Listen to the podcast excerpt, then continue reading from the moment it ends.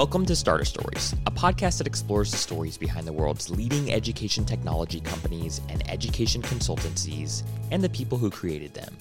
In each episode, you'll hear about the grit, the strategies, the wins, the failures, and the serendipity that transpired to take a half baked idea and bring it to life. Starter Stories is a podcast of Enrollify, a learning community for enrollment managers and higher education marketers. Explore our other shows, like Fanatical Fridays and CRM Prov, or access creative ideas on how to better your student recruitment campaigns via our videos, blogs, and e-courses at enrollify.org. I'm your host, Zach Busekrus. Enjoy the show.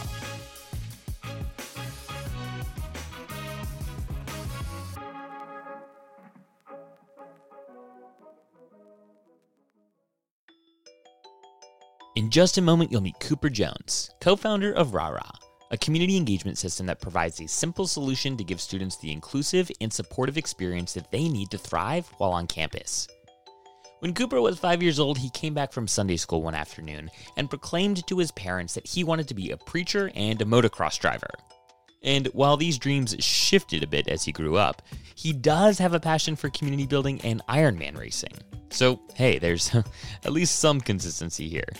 After studying finance at Oklahoma State, Cooper went to work in consulting at Accenture, and it was there that he was placed on a project serving a higher education client.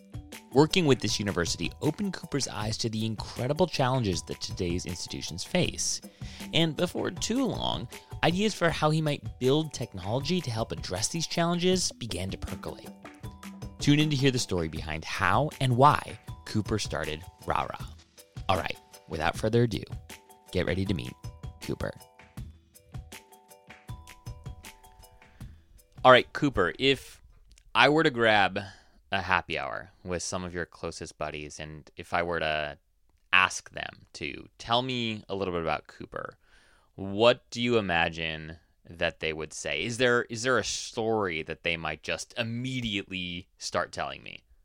Um, it probably depends on who you ask, and I'm thankful that I've got a group of friends that I grew up with outside of Chicago, a group of friends from college, and now a group of friends in New York, and you know all these sorts of things. But you know, probably the first one that comes to mind is um, if you were to be, you know, having a coffee or a drink with any of my college buddies, they probably would just automatically, you know, start referring to me as uh, and their nickname for me was the V8. You know, like the an V8. engine. Yeah. Yeah. Yeah. um, and I think you know that's less so from the college days of like partying or anything silly like that, and more so it's just someone that's always high energy, always kind of doing something. Um, you know, motivating other people or kind of getting things going. Probably to the detriment of my roommates, you know, on a Saturday morning or something like that. Um, but yeah, that's probably one thing. And, you know, as far as, you know, any of my New York friends, probably, you know, would be always down for a laugh, uh, up for a good time, um, but really, really looking for the good in people and just trying to motivate them. Love it. Hey, uh, those are some great adjectives, good descriptors. Um, yeah, you can. Uh, please don't refer to me for the rest of this interview as, as V8. As the V8. Yeah, please don't. uh, we'll see. We will see. Um, maybe next time we're like doing an interview or something over over a couple of beers, it might just slip out. But I, I yeah, think we're in the clear for now. I'm, I'm, pretty dialed in, but yeah. Anyways, uh, so talk us through your morning routine. So you your alarm goes off, and and kind of what happens next. Yeah, well, I guess it's uh, you know on par with what my you know previous nickname was, um, but currently it starts pretty early. I'm training for my second Ironman.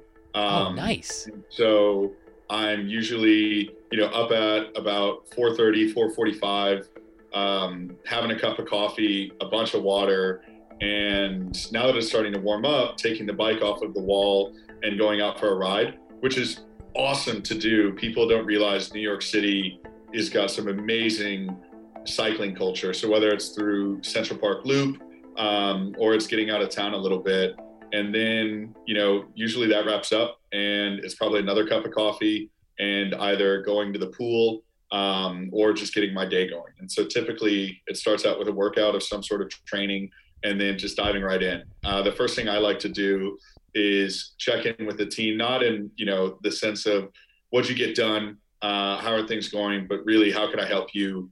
What's going on? Is there anything that's on your mind? All those sorts of things. Uh, and then usually a quick Slack message to the team saying, let's have a great day. Nice, nice. Ooh, I like that. So you're waking up at 4.30, 4.45. What time do you go to sleep? Lately, usually around midnight or so. Uh, and we're growing a lot, and I'm thankful for that. Uh, and so it's a lot of long hours. Um, and so, you know, I'm really fueled by coffee and by water. Um, and so, yeah, usually it's, you know, meetings uh, from eight, nine until six or seven. Usually, uh, my co founder, who's the best, Sam, and I will chat, you know, in the evenings, do stuff that we need to do more strategically. And then it's actual work. So answering emails, taking care of decks, giving comments, all those sorts of fun things. Um, and then, yeah, usually uh, trying to find time to wind down and, you know, avoid social media so that I can just fall right asleep. Yeah. Yeah. Dang, dude. That's a, that's a lot. I, as somebody who like loves his sleep, I, I'm just exhausted by by that schedule. Like I like I mean, for I, me, I catch up. I catch up sometimes on the weekends. Yeah. Uh, okay. And I definitely have invested. In, it's just silly to say, but a skin regimen so that I don't always look dog tired. Um, I guess you have to, man. Yeah. Yeah, something like that. But it's uh, yeah, it works for me, and uh, you know, it has balance. Um, you know, to a certain degree, and uh, it just kind of keeps me sane. And it's a great way to just all that stress that you have in running a business kind of gets poured out every single morning. Um, yeah, yeah. So it's it's a nice little escape for a little bit before the day gets going. Do you have like? Are you one of those people? I, I remember reading a. I don't know if I was reading one of his books or heard him on a podcast, but you know, Seth Godin talks a lot about how he like eats the same thing like religiously for breakfast because it's like one last decision or one less decision that he has to like make in a day. Are you are you like one of those people? No. like like what do you what do you eat for breakfast? No, absolutely not. Like I guess I, I have a routine, but you know, there's certain founders or, you know, podcast hosts and who are, you know, regimented to one. But when it comes to eating, it's probably why I still have a belly, is because I kind of eat what I want. and you know but typically yeah it's you know something relatively light in the uh, for lunch and then um, I'll usually step away in the evenings for an hour or so to cook dinner. I really enjoy cooking, so that's something that I enjoy, and uh, yeah, it's kind of one more thing I get to do. Have you like experimented with a new recipe lately that you're like especially proud of?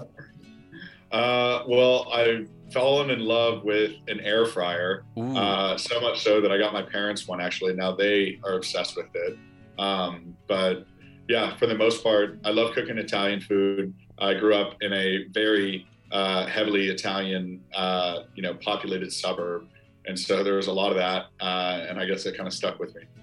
I like that. I like it. Well, hey, um, next time I'm in the city, I'm coming over for for dinner, so you can cook me something. You are more than welcome to. It's, before the pandemic, um, you know, we would do team dinners when everyone was together. Now our team is completely distributed across the nation, um, but you know, half of our team dinners and you know outings would be going out, doing something fun, uh, and then the other half would actually be having people over to my apartment to cook for everyone, um, which was fun and was challenging because some people like certain things, some people uh, abide by certain certain diets, um, and it was always fun. And frankly, it was you know, probably something I haven't said to any of them, but it was a heck of a lot cheaper too. yeah.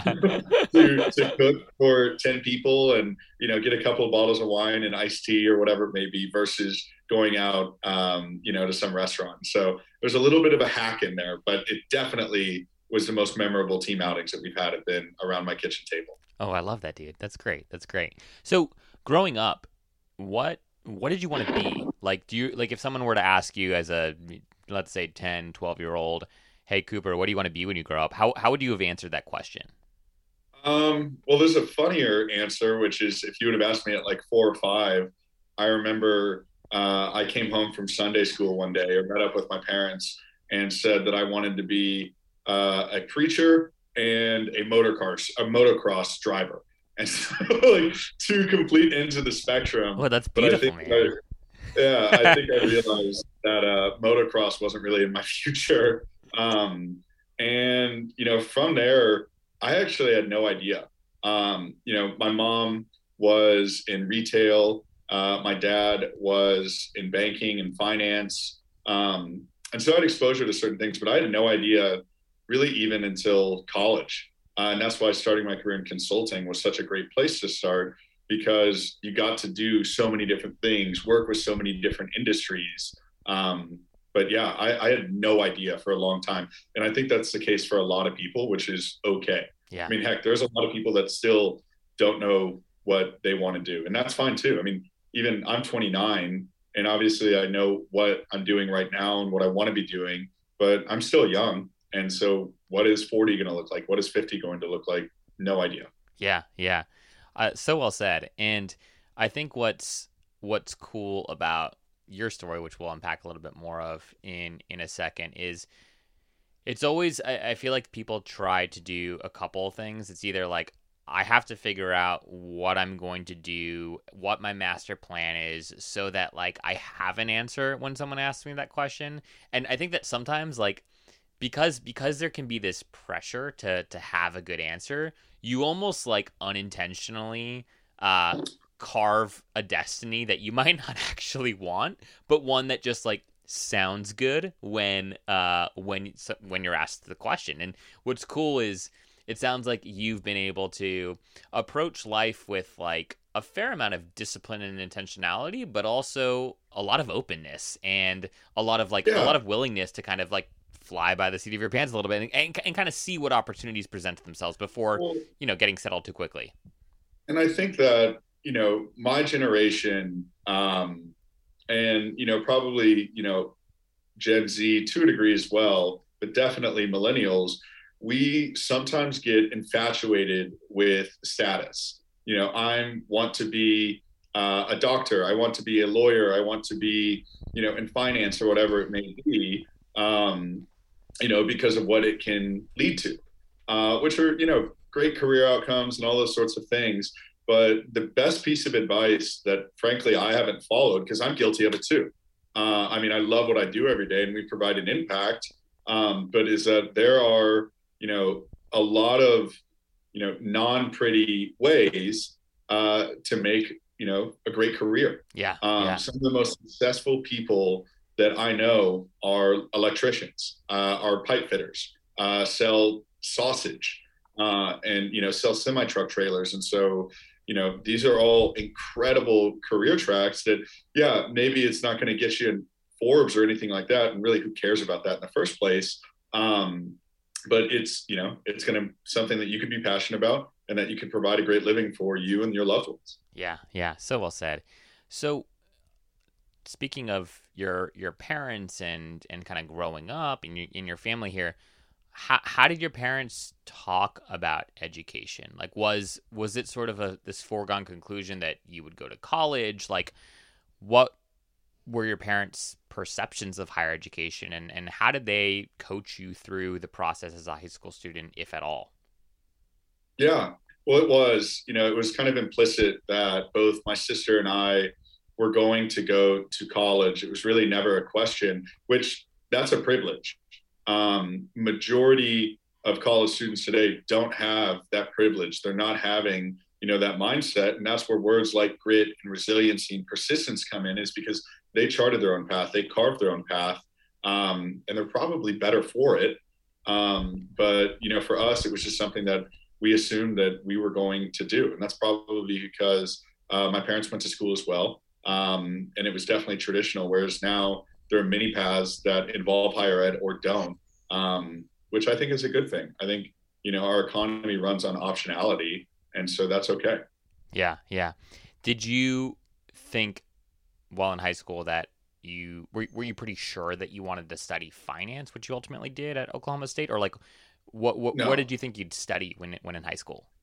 I had no idea. Um, you know, I knew that uh, my mom was in retail, um, but you know, probably you can tell by my dorky shirt today that you know, fashion isn't really my forte uh, or retail. Uh, and it's funny because my sister is uh, an entrepreneur as well, and she's in the retail space. Um, and then so, you know, I went in as a general business student and realized that I wasn't, you know, creative enough or left brain thinking enough to do something like marketing. Um, and, you know, it always been pretty good with math. And so something like finance kind of made sense. Hmm. It was you know, natural or an easy path to a degree. Um, and I saw that it provided good opportunities, but I had no idea. Um, you know, pretty much up until I went and started at Accenture, I was like, okay, I am doing finance. Yeah, yeah, super, super interesting. Do you remember while in college? So you you went to Oklahoma State, and do you do you remember like a class or a professor or like some aspect of your educational experience that either gave you an inkling that you might want to start your own company one day and or taught you something unexpected about how business works that you've sort of held on to to this day? And if so what what is that? What was that? No i, I had a professor whose name was uh, dr andy urich. Um, who was probably a lot of people at oklahoma state's favorite professor and the reason was is that he just encouraged everyone um, to kind of challenge the status quo, to ask questions, to seek improvement. And so I think that that planted a little bit of seed, bit of a seed. But my biggest inspiration and catalyst to me starting a business with Sam, it wasn't just me, and it's not just Samurai, it's our entire team, um, is my sister. Uh, she went to Oklahoma State as well. She started her career at a big company, then moved to a startup, and she started a business um, that brought people and brings people joy every day. And she's, you know, wakes up every day happy, motivated, uh, and is building something really, really great. She actually, I'm so I could brag about her all day. Uh, she got Forbes 30 under 30 two years ago. Oh, nice. Um, I'm just so so proud of her, I've always looked up to her. And so, you know, what was it now? four years ago when Rah started, it's like, well, if my sister can do this, I can do it. Uh, and then I just kind of took a different path in the software space. I like that a lot. Are you um are you two to this day like very close? Like do you like do you wrestle with ideas with her or like uh, oh, what yeah, is your relationship yeah. now? Okay. So she, she's my best friend. Um, nice. so we talk all the time uh, and my poor parents at the dinner table, you know, our conversations are you know, a lot of, you know, four of us chatting, laughing, giving each other, uh, giving each other heck. Um, but most times they quickly shift into talking about her business, my business, things that we can do better, people, um, you know, how we can build people up, manage, grow, all those sorts of things. And so my parents probably just roll their eyes whenever the two of us are in a room together. They're like, what did we create? We created these monsters. yeah, yeah these monsters, exactly. oh, I like it. I love it. Um, so after Oklahoma State, you go to Accenture, and I'm, I'm wondering, is, is there a lesson or two that you that you learn there that, again, you you harken back to to this day, and or that was just especially impactful as you thought about creating your your own company? Yeah. Uh, so the two best things that ever happened to me at Accenture were one, um, meeting my co-founder, who's you know a great business partner, heck of a lot smarter than I am uh, and also a very dear friend. Um, and so that was a blessing. And then the second was less so what a Accenture taught me from a training or from a you know work environment or experience perspective, but you know that was a an opportunity and a career path that I really had to fight and claw for. Um, Oklahoma State is a great school. Uh, I think severely underrated, but my peers that I started at Accenture with were coming from Ivy League schools. They were coming from all of these great, great schools. And it was the realization once I was amongst those people that there was no difference between myself or any of them, uh, and especially no difference in that one line item on our resume uh, with where we got our degree from. Hmm. And I realized that you know Oklahoma State did a great job in preparing me in social skills and professional development and just how to show up to work every day. Um, and so I think that I, you know, had a little bit of a chip on my shoulder after really fighting my way to that, you know, company.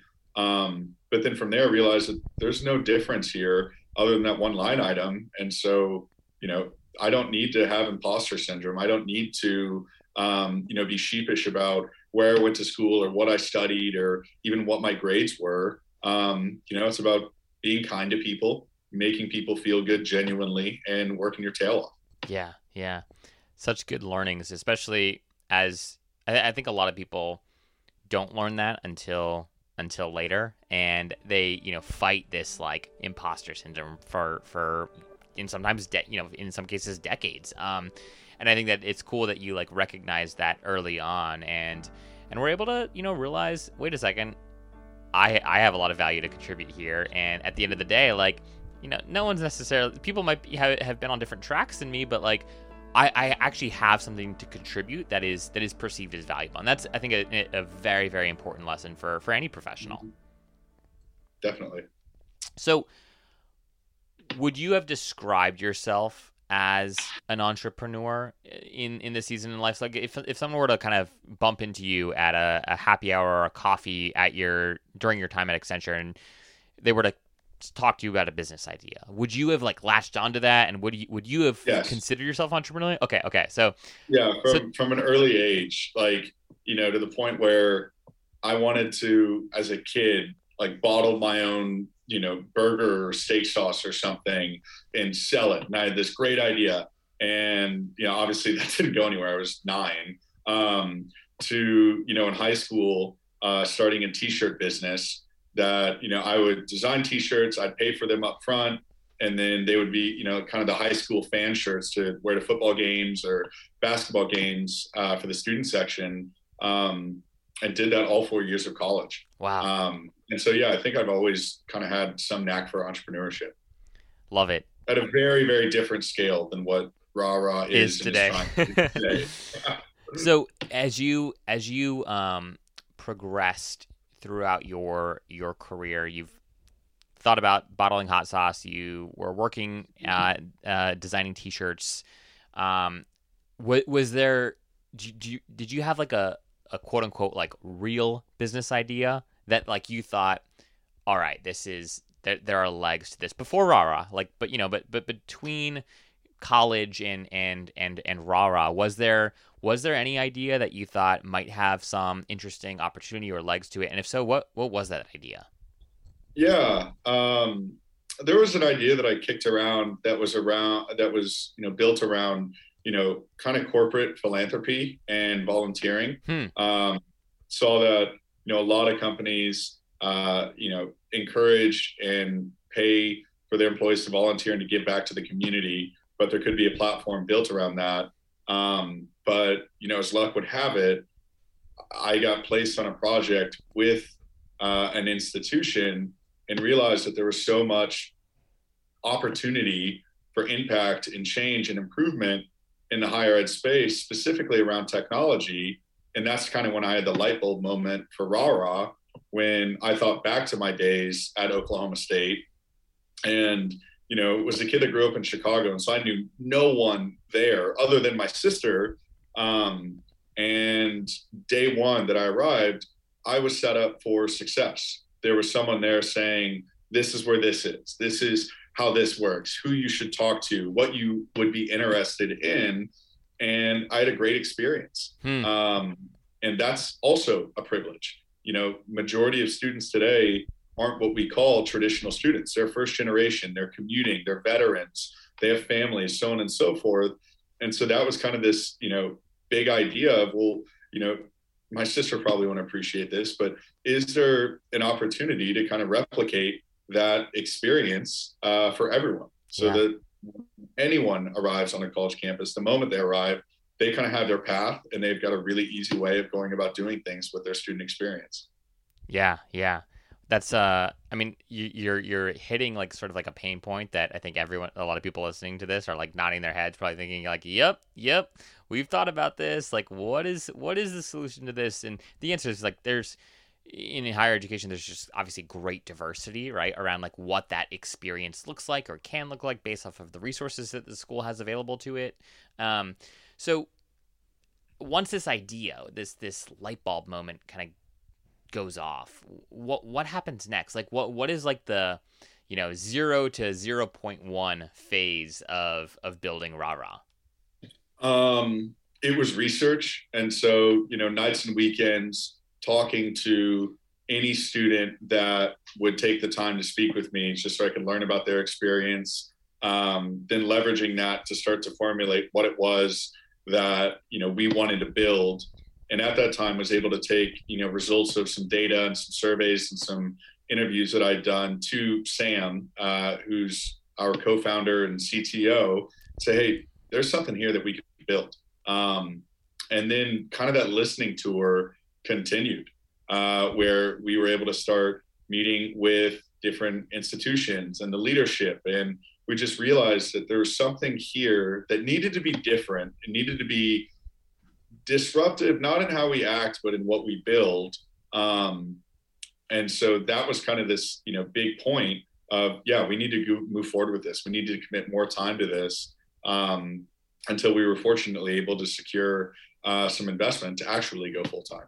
Yeah. So both of you were still at Accenture at this time. You're brainstorming these sorts of ideas uh, on on nights and weekends.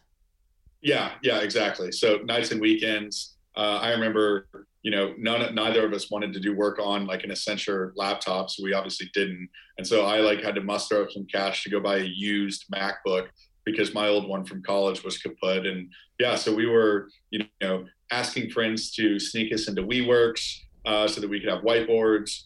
Um, you know, really, you know, doing things in hotel lobbies where people wouldn't kick us out. Like anywhere that we could get together, that we could actually have a collaborative discussion, we were doing that as often as possible. We'll jump right back into the show after a quick message from this week's sponsor. Video. You know you need it. You know it's all but expected from Gen Z at this point. But you've got no time and little budget, and your Marcom department is two months late on those new program brochures they promised. So asking them to help with a video? Forget it. But what if video could be as simple as sending an email to a prospective student? Meet Goodkind, a video engagement platform designed to make each one of your prospects feel like they're getting the extra special treatment. As an enrollment manager, you're competing for attention. And in a sea full of static, boring HTML emails from other schools, a personal video is how you stand out and drive action. With Goodkind, you can bring your university, faculty, and students to life by designing an engaging, hyper personalized, and video first communications journey. Increase applications, increase yield, and decrease melt with the power of Goodkind. Visit wearegoodkind.com forward slash enrollify to book a demo and see just how powerful video marketing can be. Show your face, show you care, see the difference connection makes at wearegoodkind.com forward slash enrollify. oh, I love that. It's like it's like fresh out of you know uh, uh you know a, a startup movie um or what's the show Silicon Valley. That's the that's the show. Yeah, yeah I'd say that. Yeah. there's not too many parallels you know between us and that show in the sense that we uh think we're pretty well behaved. Uh, we don't run into near as many fire drills. Yeah, yeah. Oh, so so fun though. So, what was the like specific idea? Like the, or maybe a better way of phrasing this question is like, what what question were you trying to solve for? Like the idea of like reimagining the student experience, ensuring a clearer student experience, helping students get access to the resources that they need to live effectively and and well on campus. That that's that's a very very very broad undertaking. So was there like a specific question or a specific couple of questions that at least initially you all were really focused on trying to answer? Yeah, well, initially, you know, we were very focused on, you know, trying to make an impact on well-being uh, for students in America through technology and through software, and we were, you know, full time. We had a very small team at the time, and we were on campus at a at a school in Austin, and we're in meetings um, with their leadership, and you know, what they came to us and said, "It's like, look." this is great. It's novel. We don't have a wellness platform, but this actually is going to contribute to the larger problem that we and many other institutions have in America, which is we just have so much.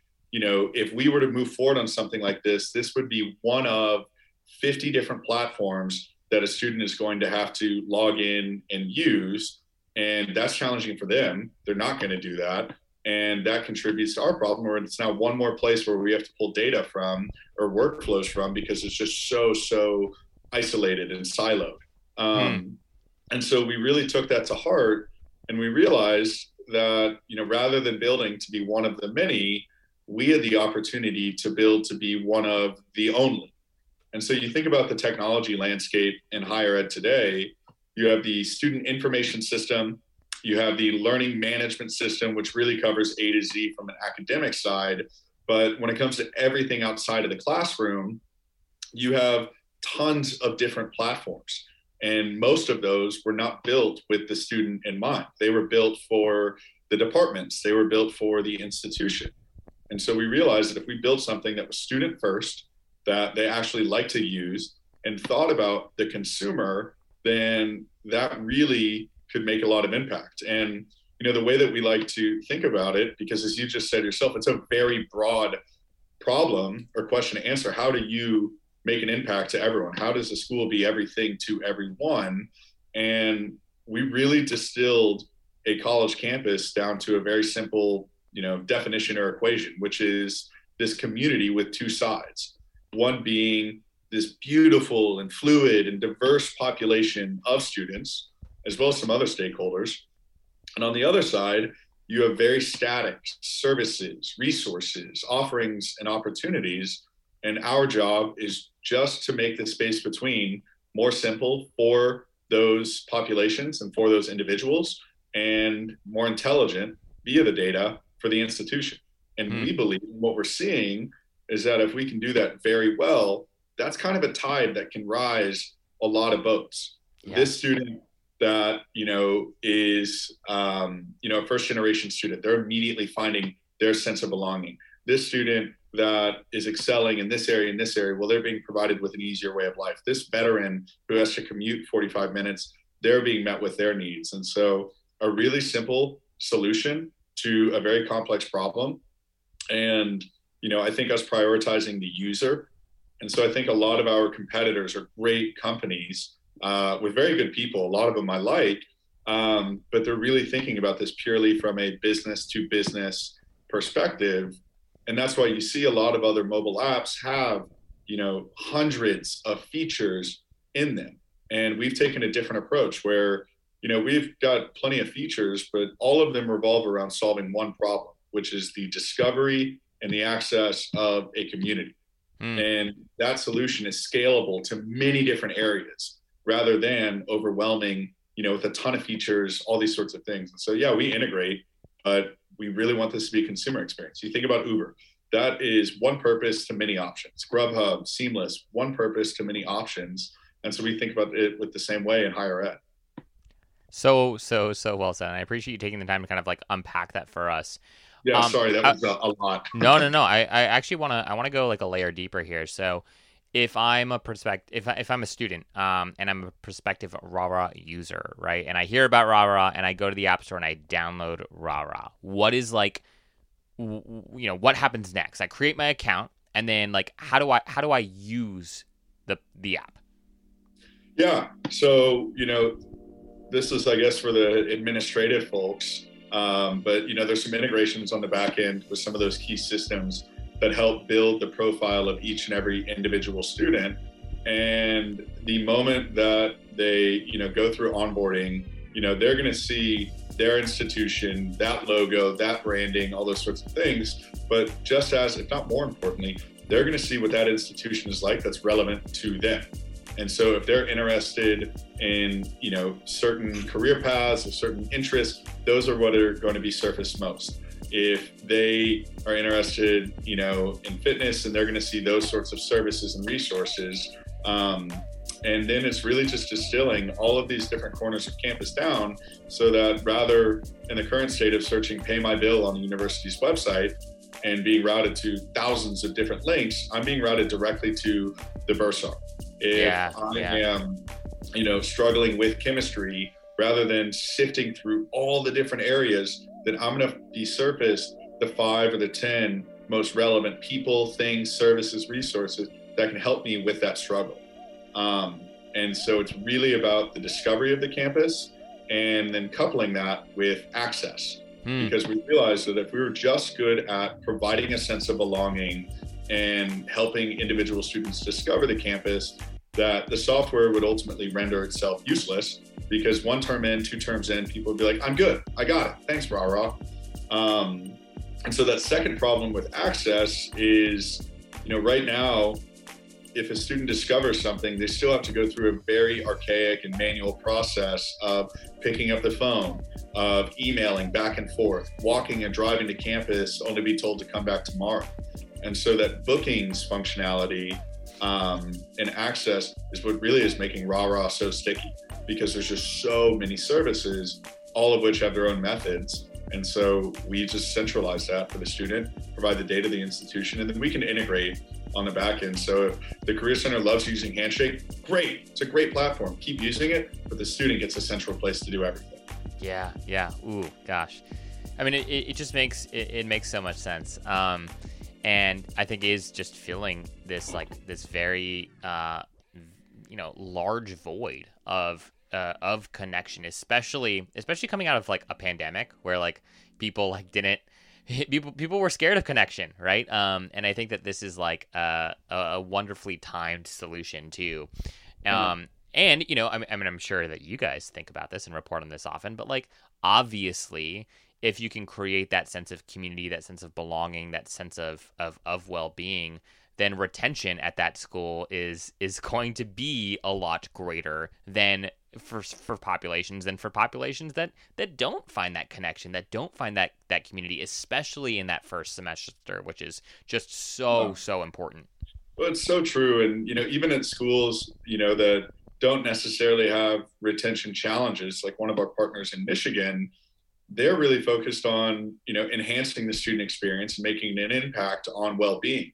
And why we're able to you know earn the trust of that you know that institution and secure that partnership was a two-year-long study that was centered around those two things. And the number one recommendation was we need a tool that we can actually use that we actually want to use. Yeah. Um, and you know something that's simple and you know actually feels like other apps that we use every day and that's the key is that you have to be mobile first. 91% of you know college students technology interactions are on a mobile device. And so you know a a platform that is mobile friendly is not going to cut it. You have to be mobile first. You have to be an actual application. And there's a lot of differences especially when it comes to data between mobile friendly and mobile first. Yeah yeah. So as you've built Rah Rah over the last over the last couple years here. Actually, before before I ask this question, what was the fundraising process like? Like, you know, you this is you, you're the first company that you've that you've founded, and it's a big one. Um, lots of huge potential here. Uh, requires a lot of time, and time equals money. So, how how did you like think through fundraising, and what was was it easier than you expected? Was it harder than you expected? Like, talk to us about you know your experience there? No it's not easy uh, and it takes up a lot of time but you know and it was another kind of example of me kind of feeling like an outsider um, because there's not too too many you know folks that frankly i'm not an engineer um, you know that are non-technical that can justify a business case to you know vc funds or to tech entrepreneurs whoever it may be and so it really was something that I still do to this day, even when we're partnering, which is you know asking for advice. Um, you know, having a consistent sense of humility, and not just by talking about things, but actually showing that, I think pays big dividends in whatever mm-hmm. world or scenario you're in. And so, you know, it was um, you know finding people that I admired, that I look up to, and you know asking for advice folks that had experience in software as a service or in higher education asking for advice and then genuinely listening coming back with you know kind of a next level of questions or you know kind of the next phase of conversation and just continuing to iterate upon that until it's like well this is someone that clearly is passionate about solving this problem. They're listening to what i have to say. They're challenging some of what i have to say. I think that i want to you know support this person. I believe in this product, but I believe in this person more so. Um, and especially with early stage investing, majority of it is on you know who the team is, who the yeah. founding or the founders are, uh, and of course it has a little bit to do with you know the opportunity and the product and so on and so forth. But you really have to you know prove your worth that you're willing to put in the work, you're willing to take advice, and most importantly, willing to listen. Yeah, yeah.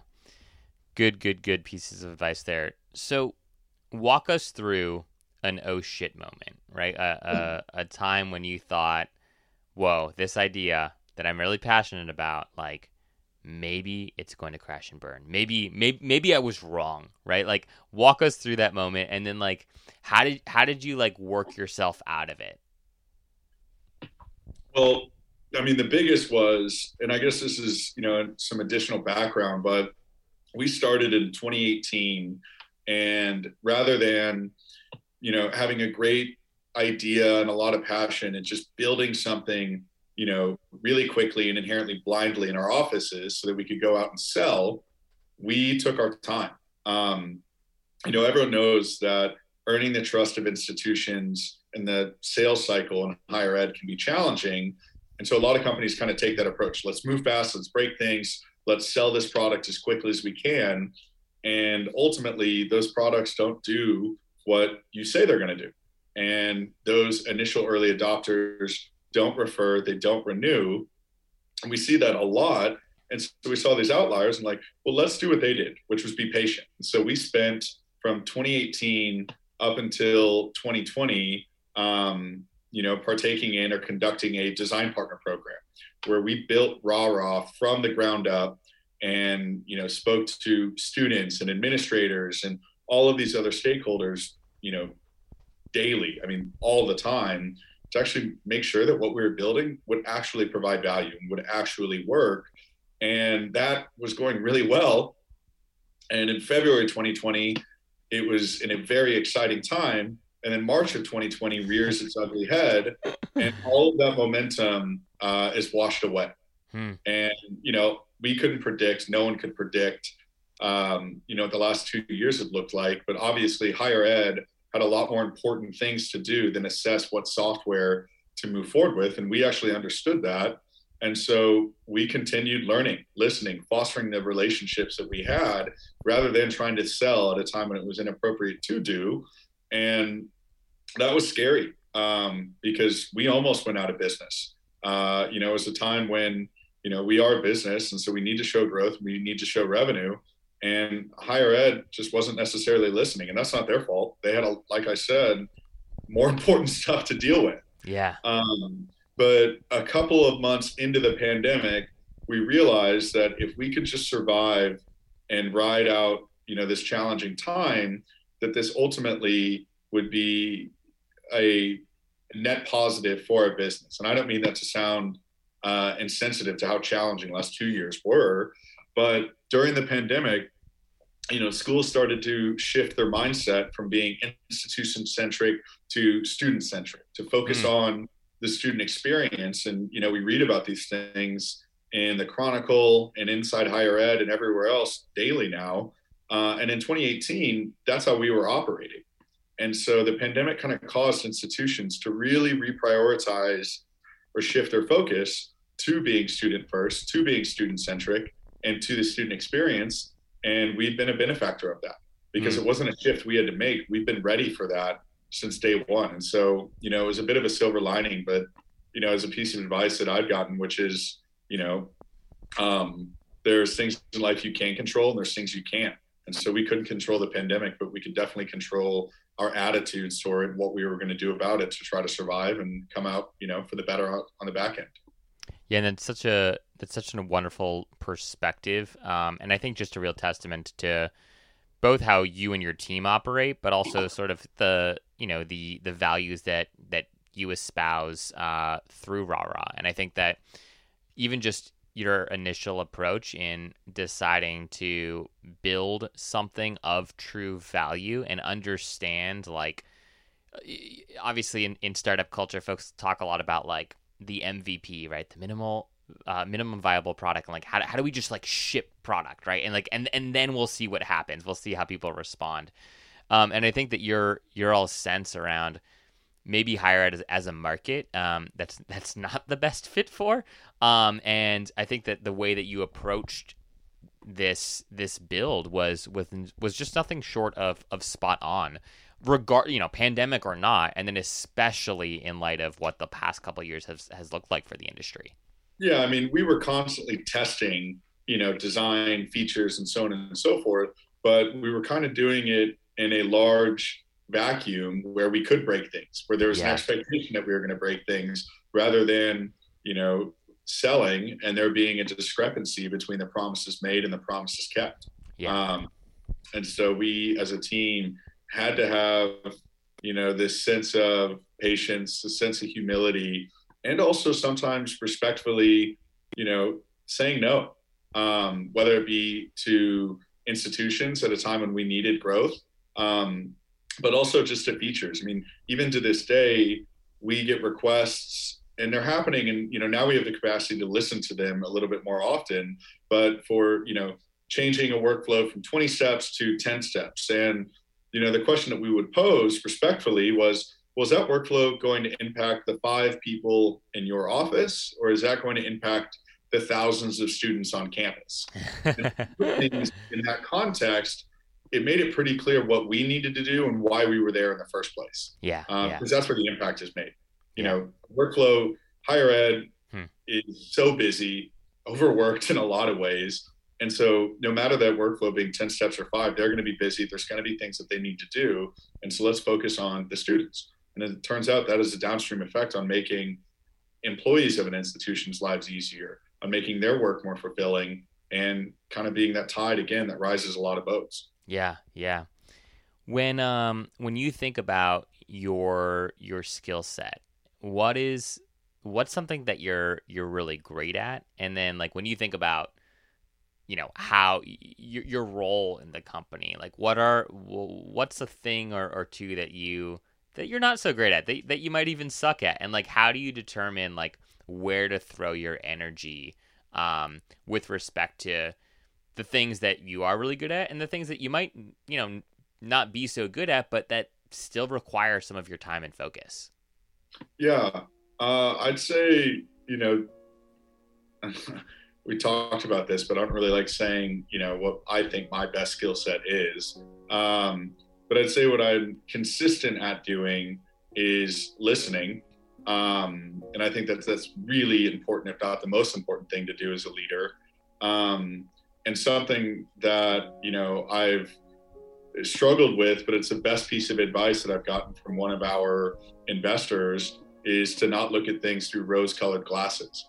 Um, you know you need to kind of see things as what they are rather than trying to tie a bow on them and that ultimately helps you be a better leader uh, mm. it helps you you know be objective helps you communicate better you know and so i think that that's something that i'd struggled with for a little bit just because there's implicit bias as being the founder of something that's either going well or has the opportunity to do well um, and you need to face reality and i think that's a number one rule of business is facing reality and then communicating accordingly and acting and strategizing uh, accordingly.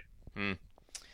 What's um something on your you know on, on your resume your your life resume that may or may not actually be on your your linkedin profile that you're that you're especially proud of of of accomplishing whether that's working on a particular project whether that's uh, you know taking on an Ironman? Like, what what is something when you think about sort of your your professional journey to date that that brings you a lot of joy and satisfaction, even if it wasn't a particular role?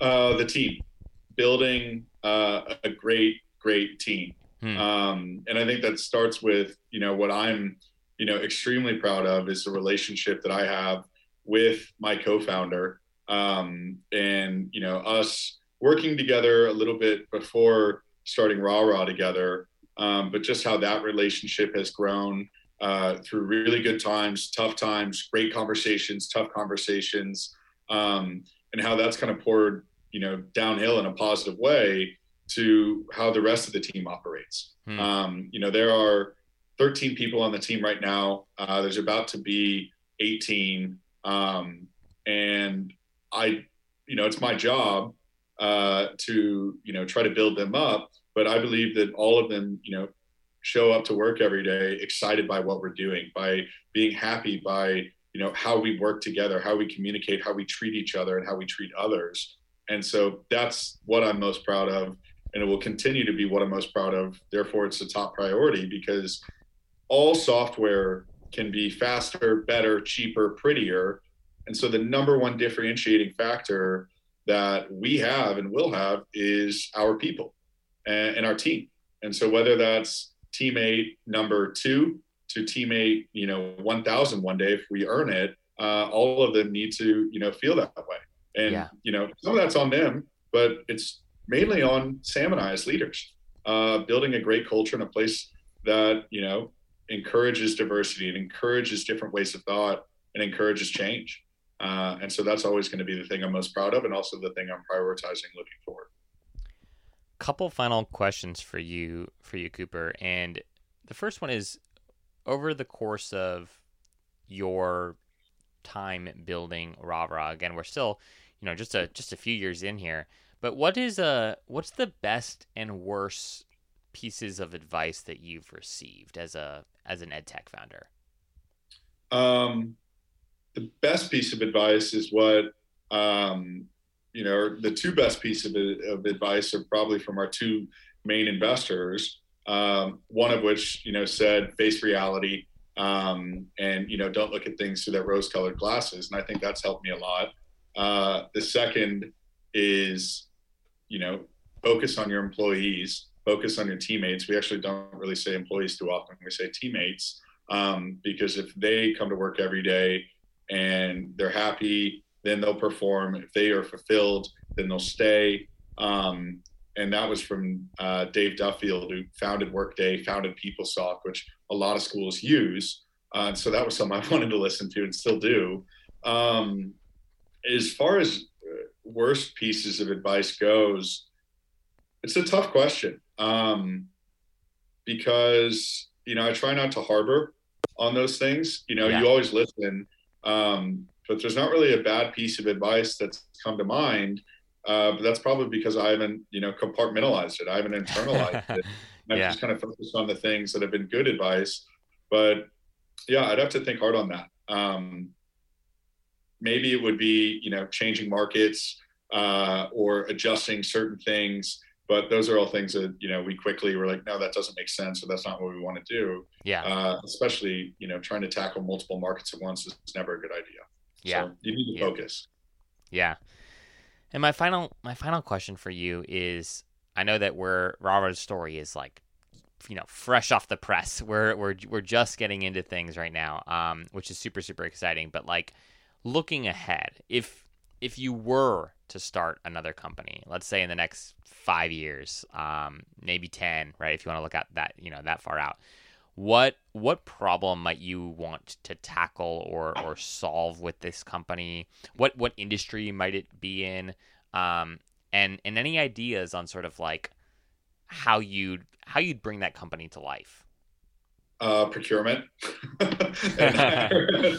No, That's good. Uh, just kidding. Uh, there maybe are some rooms for improvement there, um, but it would be honestly, you know, I could see, you know, what we do today being something that can go, you know, in other places.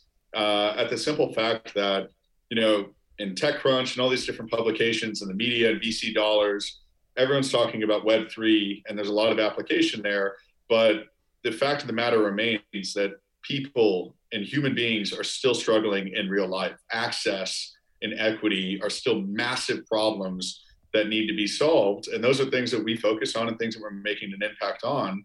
And so I think that there's applications well beyond higher ed.